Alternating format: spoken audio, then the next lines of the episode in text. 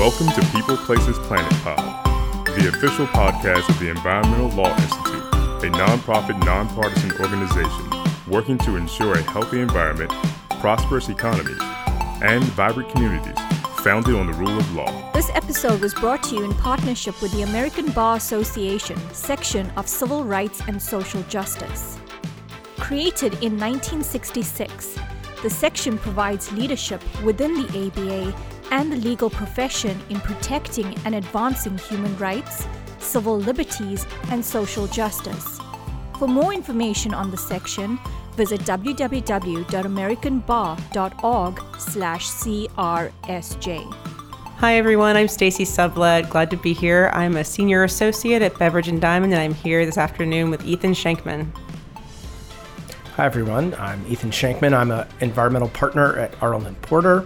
I recently worked with uh, Stacy in the Office of General Counsel at EPA, where I was Deputy General Counsel. I also teach environmental law at Georgetown, uh, and I'm very happy to say that I'm a regular columnist for the Environmental Forum here at the Environmental Law Institute. It's great to be here. So it's been a crazy ride since January 2017, and I feel like I'm back in administrative law and law in law school. How are you feeling about this? What are you seeing? I think you and I have both lived through several transitions and administrations. I was an attorney in the Environment Division at DOJ from the in, in the transition from the Clinton to the Bush administration, and I joined EPA at the very beginning of the Obama administration with you. And whenever there's a change in administration, there's always an effort to take a look back at what the previous um, administration had um, had pursued and to consider changes in direction, changes in policy. But I think what we've seen in the first two years of the Trump administration in the area of environmental natural resources is is unprecedented in the amount of change um, that that the new administration has attempted to to effect, and in um, the checks and balances that we've seen uh, being provided by the courts, by the Administrative Procedure Act, um, and by various uh, litigants that we'll talk about um, that have really illustrated the limitations on executive branch authority and the sideboards on the ability of um, executive branch agencies to uh, change course in, in policy and in, and in regulations. Well, yeah, to your point, Ethan, actually, yeah, I feel like we're seeing a lot of that activity play out in the federal courts, particularly with the administration's attempts to counter some of the Obama era regulations. What are you seeing in this respect? What sort of takeaways, major takeaways, are you are you pulling from these these crazy cases. The first one that I want to highlight is a decision, in, again in August, by the DC Circuit, which set aside EPA's rule that had delayed implementation of the Clean Air Act's uh, risk management uh, plan program uh, for, for two years. That's the program, the RMP program under Section 112 of the Clean Air Act that regulates safety of chemical plants and similar facilities. Um, in response to a number of high profile chemical disasters, including the, the one in 2013 at a, in a West Texas fertilizer plant where 15 people died, the Obama administration um, promulgated a rule towards the end of the administration to bolster uh, the requirements of the uh, risk management uh, program, beefing up requirements for emergency response planning, investigations, audits, information disclosure, and the like. Um, that that new rule, issued by the previous administration, was was due to take effect in March of 2017. Uh, the Trump administration announced that this was one of the rules that they intended to uh, reconsider, and EPA issued a, a, series of orders delaying implementation of the Obama era rule while they decided how they wanted to reconsider it and what they wanted to uh, change about it. Uh, eventually, in June of 2017, uh, EPA issued a regulation, it actually promulgated a regulation that delayed implementation of the RMP rule by 20 months. And that delay was challenged. It was challenged by a number of environmental groups and a number of states who were focused not so much on the substance of the rule as they were on the ability of executive branch agencies uh, to change positions and, in particular, to call a timeout on the implementation of the previous administration's regulation while they tried to figure out what they wanted to do in terms of a, a, new direction. And the DC Circuit said that EPA acted contrary to law and arbitrary and capriciously in issuing this 20 uh, month delay without going through the necessary regulatory steps that are required under the Administrative, Administrative Procedure Act. The DC Circuit actually said that EPA had made a mockery of the statute um, by issuing mm-hmm. this delay with not without taking into account um, or seeking comment on or building a record uh, to investigate the relative pros and cons of having the new rule um, delayed for that period of time. This was not the only uh, recent decision that has um, addressed the power to delay or power to s- suspend uh, regulations while a new administration um, figures out what, if any, new direction they want to take. Um, EPA has and, and, other agencies have experienced a number of setbacks in this regard. And I think what this illustrates is it's a lot more difficult for new administrations to change course and change policy direction in light of the Administrative Procedure Act, in light of the courts, and in light of litigants' willingness to use the courts as a check and balance than you might think it is. It sure sounds like it in terms of this the soap opera going on in our, our federal courts and hearing how the strategy to delay and to create this timeout while the aircraft carrier is, is changing course. This is really interesting to see play out. So we've looked backwards at Obama era regulations. What's actually happening with the promises that this administration has made in terms of new regulations? How is that working in terms of the timeline for the APA in a forward looking sense? Right. So, you know, I think the first two years of this administration, if it if it's a, if, if, if, if the administration is a drama, we the first the first two years were Act One, mm-hmm. and Act One was all about um, how to how to implement change itself, how to call a timeout, how to suspend or postpone or delay the effectiveness of the previous administration's rules while the administration decides what new rule it wants to implement to to take their place. Act Two will be that we'll see take place over the next two years as. Um, a number of commitments that this administration has made to promulgate new rules, new substantive rules to take the place of the previous administration's um, policies um, will come due. Um, we're talking about uh, a, a, number of big ticket items. Um, a new uh, definition of waters of the United States, which this administration has said it wants to uh, be uh, um, to be more like Justice Scalia's opinion in, in the Rapanos case than Justice Kennedy's opinion. That's one thing that's on their list. Um, a replacement rule for the Clean Power Plan, possibly a new mercury and air toxics standard. Um, there's new standards that need to be issued under the Renewable Fuels Program. Um, there's uh, new standards um, for motor vehicles, uh, controlling uh, GHG emissions and uh, regulating uh, fuel efficiency. Um, all of those and more are on the plate for uh, the uh, administration during Act Two over the next two years. But as you know, Stacy, based on our experience at EPA, the window that an, that an administration has to get these sorts of major rulemakings done is less than the full, you know, two years that they have remaining uh, in the administration. That at some point, when we get close enough to the next presidential election, typically the executive branch um, decides that it needs to put its pens down, that it's too close to uh, uh, the next election uh, to be uh, doing more major regulations, either because they've basically um, they've run out of resources, there's a little bit of a regulatory bottleneck, or because they're looking to what may happen right. in a subsequent administration that could in turn reverse their policies. And I think you and I remember well our time at the end of the Obama administration in EPA, where we were waiting for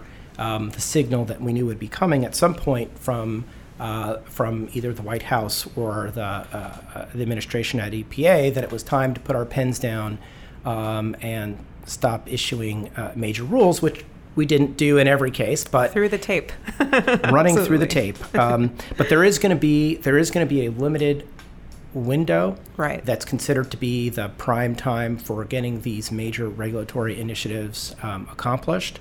Um, so I'm looking at uh, end of 2019, early 2020 as really the critical time to see if to what extent this administration can deliver on the major regulatory uh, commitments that it's made, um, and do so within that window where right. they can have their uh, own uh, lawyers at the Justice Department defend those decisions um, and have them uh, litigated in in court um, during this administration, so that right. there's less risk of uh, a subsequent administration, should there be one, uh, reconsidering.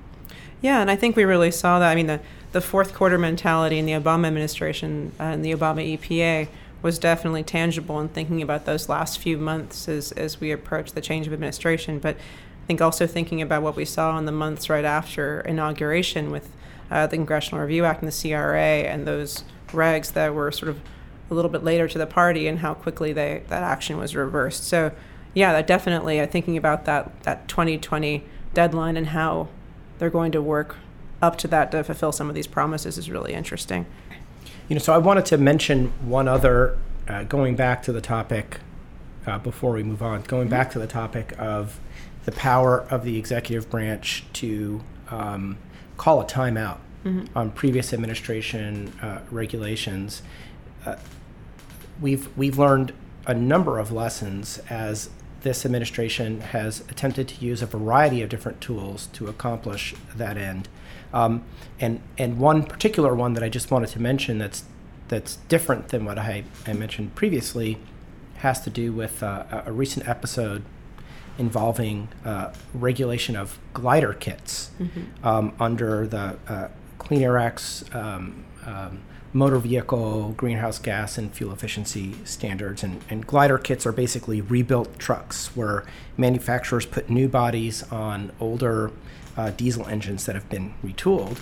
And um, this administration announced, you know, towards towards the, the beginning of its administration, that it was reconsidering whether the Clean Air Act regulations pertaining to greenhouse gas emissions and fuel efficiency should apply to uh, glider vehicles. And so they were in the process of reconsidering that. One of the last things that um, Administrator Pruitt did before he left office was issue what's called a no action assurance memo um, which is a statement, a policy statement issued by uh, uh, the enforcement office at EPA that it will not take enforcement action of, uh, on a particular regulatory requirement. Um, fairly unusual to see a, a, no action memo being issued in the context of, of a rulemaking process while the agency was reconsidering a rule. That no action uh, letter was immediately challenged by a number of uh, NGOs uh, in the DC Circuit, which issued um, a, a, preliminary injunction or stay of it. Um, during this time, uh, this was exactly the time that, that the uh, uh, leadership of EPA transitioned from Scott Pruitt to Wheeler, who, who became the acting administrator. And only three weeks after um, Administrator Pruitt issued this no action letter, acting administrator Wheeler withdrew it. Uh, hmm. rather than rather than defending it through the DC Circuit process, and he articulated, you know, as the rationale for withdrawing it that that based on longstanding policy, typically no action uh, assurance letters are not issued in a sort of you know, in the ordinary course of a rulemaking process while agencies are, are reconsidering rules. So this was this was yet another uh, a different kind of attempt um, mm-hmm. at, at calling a timeout uh, while the agency reconsidered that um, that uh, met a premature end before it could be uh, tested in the courts. But I thought it was it, it's interesting to mention um, and yet another lesson for you know for both this administration and future administrations in this context. Well, Ethan, that actually raises an interesting question, too, about how the glider case and these other cases with this administration are, are testing some of our traditional procedures and processes. So, begs the question what's the lasting change of the, this testing? What's, what sort of impacts do we think will come from this administration's slightly unorthodox testing of our more traditional processes? Well, on, on the one hand, we've been discussing uh, mostly um, this administration's attempt attempts to change su- on, on the substance right. of, uh, of policies. Mm-hmm. But there's also been a focus during these first two years, quite an interesting focus on the rulemaking process itself, Right. uh, which has received um, some pretty significant attention um, from a variety of agencies. So, for example, um, EPA in June issued a notice of proposed rulemaking, where it, an advance notice of proposed rulemaking, where it solicited comment on on changes it can make to how it considers costs and benefits in the rulemaking process. This is separate and apart from any particular program, any particular statute, but just in general. Are there things that EPA can do to improve consistency and transparency in considering the costs and benefits in, in the rulemaking process? And uh, EPA solicited comments on issues, for example, uh, going to whether agencies should do more retrospective analysis of the costs and benefits of rules that have been uh, implemented over the years. Um, uh, whether um, um, whether the agency should and how it should consider the ancillary benefits of, of rulemakings is another uh, a big issue. That's actually one that is um, quite relevant to the mercury and air toxics standard, which regulates emissions of hazardous air pollutants from uh, power plants. And as we know, the Supreme Court um, reversed an Obama era um, uh, regulation, which, um, for failing to consider costs in the context of finding that it was necessary and appropriate to regulate air toxics from power plants. Um, and the Supreme Court sent the case back to EPA to consider costs, but did not specifically tell the agency how to do so. Right. And the agency on remand in the Obama administration redid its necessary and appropriate finding and uh, supported, you know, re- reissued the rule, the mercury and air toxics standard. And among other things, um, when it measured costs and benefits of regulating uh, mercury and uh, other uh, toxics from uh, power plants, it looked not only at the benefits of regulating those substances, which were the principal focus of the rule, but it turns out that the same controls that are necessary to control hazardous air pollution would also result in significant decreases of conventional pollution like particulate matter, which causes re- respiratory ailments and, and deaths um, in, you know, in a broad uh, a swath of society, and particularly in particular in, in vulnerable uh, individuals. And it is it has been much easier uh, for the agencies to monetize for to decide how what kind of a dollar value to place on um, control of those kinds of conventional pollutants Right. than it has been for them to monetize the benefits of controlling mercury and, and other uh, toxic uh, pollution. But EPA felt that it was appropriate to consider not only the benefits, not only the monetized benefits of the control of the mercury and the toxics, but also the ancillary benefits that society would experience from the incidental uh, uh, improvements in air quality that that uh, would would be that would result from the uh, decrease in particulate matter and other conventional pollutants. That is a ma- that has proven to be a, a, a big issue of contention. There's arguments on Right. both sides, and that's one that's an example of an issue that EPA is now taking a very hard look at, both in the context of this solicitation of comment on how to engage in cost benefit analysis, but also in the context of a variety of rules, such as the mercury and air toxic standard. How does this play into, I think, the social cost of carbon issue as well? Is that something that's also on your radar? It is, and the social cost of carbon is um, is a, a metric that the previous administration used to monetize the benefits of reducing greenhouse gases that cause that cause uh, uh, global warming and, and climate change. To actually put a dollar value on each you know metric ton equivalent of carbon dioxide that's uh, that's reduced in, in the atmosphere, um, and you know this was an important metric in a number of uh, uh, rulemaking efforts in order to in order to provide information both to the agency and to the regulated community and to the public as to what the you know what the relative costs and benefits are of of, of regulation. Um, when the Trump administration uh, came into office, one of one of the many things they rescinded during the, the very early days was this social cost of carbon metric, which they felt was you know riddled with uncertainty and had a lot of um, methodological flaws.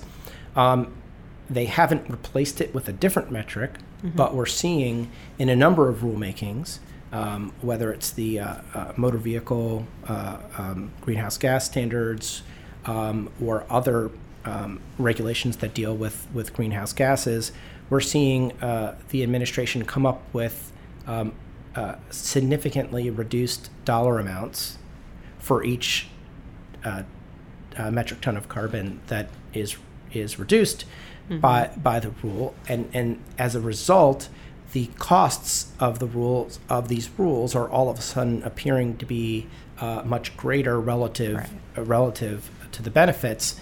Now, this hasn't been tested in the courts yet, and one of the things that I'm, I think, uh, all of us who practice in this area will be looking for over the next two years, is the extent to which, um, you know, where EPA finally lands um, mm-hmm. in these various rulemakings on the issue of social cost of carbon. Uh, or how, how to monetize and measure the costs and benefits of a, of a rule aimed at reducing greenhouse gases, and the extent to which that cost benefit analysis will will be taken up by the courts mm-hmm. a, as they as they review these regulations. How changes to the rulemaking process itself uh, that cut across statutes, cut across programs, um, are actually some of the more significant changes that this administration is considering that could have a lasting effect, not on just one particular program or one particular statute, but on uh, the rulemaking process itself. And so that's something that we're, we're, we're following very closely. One other thing I'll mention because it's an example of yet another tool that an executive branch agency has used to try to um, change policy direction, and that is through the use of issuing um, legal opinion. It, it, it relates to infrastructure and it relates to uh, infrastructure in the renewable energy sector. My example has to do with the Migratory Bird Treaty Act, uh, which prohibits, uh, to, to, to, to, sort of simplify things, it prohibits the take of uh, migratory birds. And there's long been a controversy uh, and a dispute and divided views among the courts as to whether the prohibition on take is limited to intentional take, as in, you know, when a poacher or a hunter um, shoots uh, a, bird, um, or whether it also extends to incidental take. So that when you have a, a major infrastructure project or, uh, you know, a, a wind turbine, um, and there's inadvertent uh, bird mortality associated with that project, power line, mm-hmm. or a, a, construction of a building. Um, is that covered by the prohibition in the Migratory Bird Act? In the, in the previous administration, uh, the government took the position that yes, it does cover that kind of incidental take, and there were efforts to try to uh, provide guidance to the uh, wind energy and other sectors um, and uh, explore uh, pathways to a more rational um, uh, permitting process. This administration, um, and, and, I'm sorry, that culminated at the end of the administration in the solicitor of the Department of the Interior issuing a formal legal opinion um, providing legal support for that position. This administration um, has reversed position and done so through the issuance of a new legal opinion by the solicitor at Interior, who is now uh, uh, taken over, and who's issued a legal opinion taking a polar opposite uh, view of the law, mm-hmm. Uh, which has now been uh, adopted by uh, the wildlife and, and, land management agencies. Um, one of the things that will be interesting to see is how durable this tool is for changing positions through issuance of, of legal opinions uh, the solicitor's new legal opinion has now been challenged in court. It's been challenged by both environmental groups and a number of states, which is going to raise interesting questions about whether it constitutes final agency action, whether it's ripe for review, whether it's something that courts can um, can uh, uh, review at, at this time, or whether it requires a particular case. Um, but it's also going to uh, uh be interesting to see whether uh, uh, changing positions through issuance of legal opinions is something that, that will last through administrations, you know, over the years, or whether it's something that can just change again when, you know, if and when we have a subsequent administration, you know, starting in, in 2021, is that something that can be uh, easily reversed? How does that compare to the other tools that uh, the executive branch uses to um, change policy direction? Do you see any impact from uh, any of the internal memos that the agency has written as well? I know this dips more into DOJ, just thinking back to when Attorney General Sessions issued that uh, internal memo of DOJ about uh, supplemental environmental projects and in terms of directing the course of the agency through internal guidance. Is that something that you see playing a role at all? Well, one thing uh, this administration has expressed skepticism of, and particularly out of the Justice Department, is um, using guidance documents to regulate uh, outside uh, outside of the government, to impose enforceable requirements on regulated entities through the use of guidance documents. That's something that uh, uh, that uh, this administration has made very clear that it uh, that it is, is uh, not not supportive of, mm-hmm. and the Justice uh, Department has issued some very strong policy statements um, discouraging agencies from doing anything that you know comes comes close to that. But I do think that with within the federal government, within the executive branch, it continues to be you know a, a necessary tool in in in the executive branch's toolbox in order to um, try to exercise some control and some uni- uniformity among its uh, federal agencies and to make sure that the policy direction that's coming from up top is actually being followed uh, by the agencies and their various departments. And we're seeing this administration issue both issue new guidance documents and rescind guidance from previous administrations. And I think right. that's something we're, we'll continue to see. Well, thank you so much for joining us, Ethan. This has been a wonderful conversation and a great reunion. Look forward to our, our next chapter. Thank you for tuning in to People Places Planet Pod, brought to you by the Environmental Law Institute. We would like to hear from you, so please send us your questions, comments, and ideas to podcast at eli.org. And if you're interested in learning more about our work, attending one of our events, reading our publications, or becoming a member, please visit our website at www.eli.org.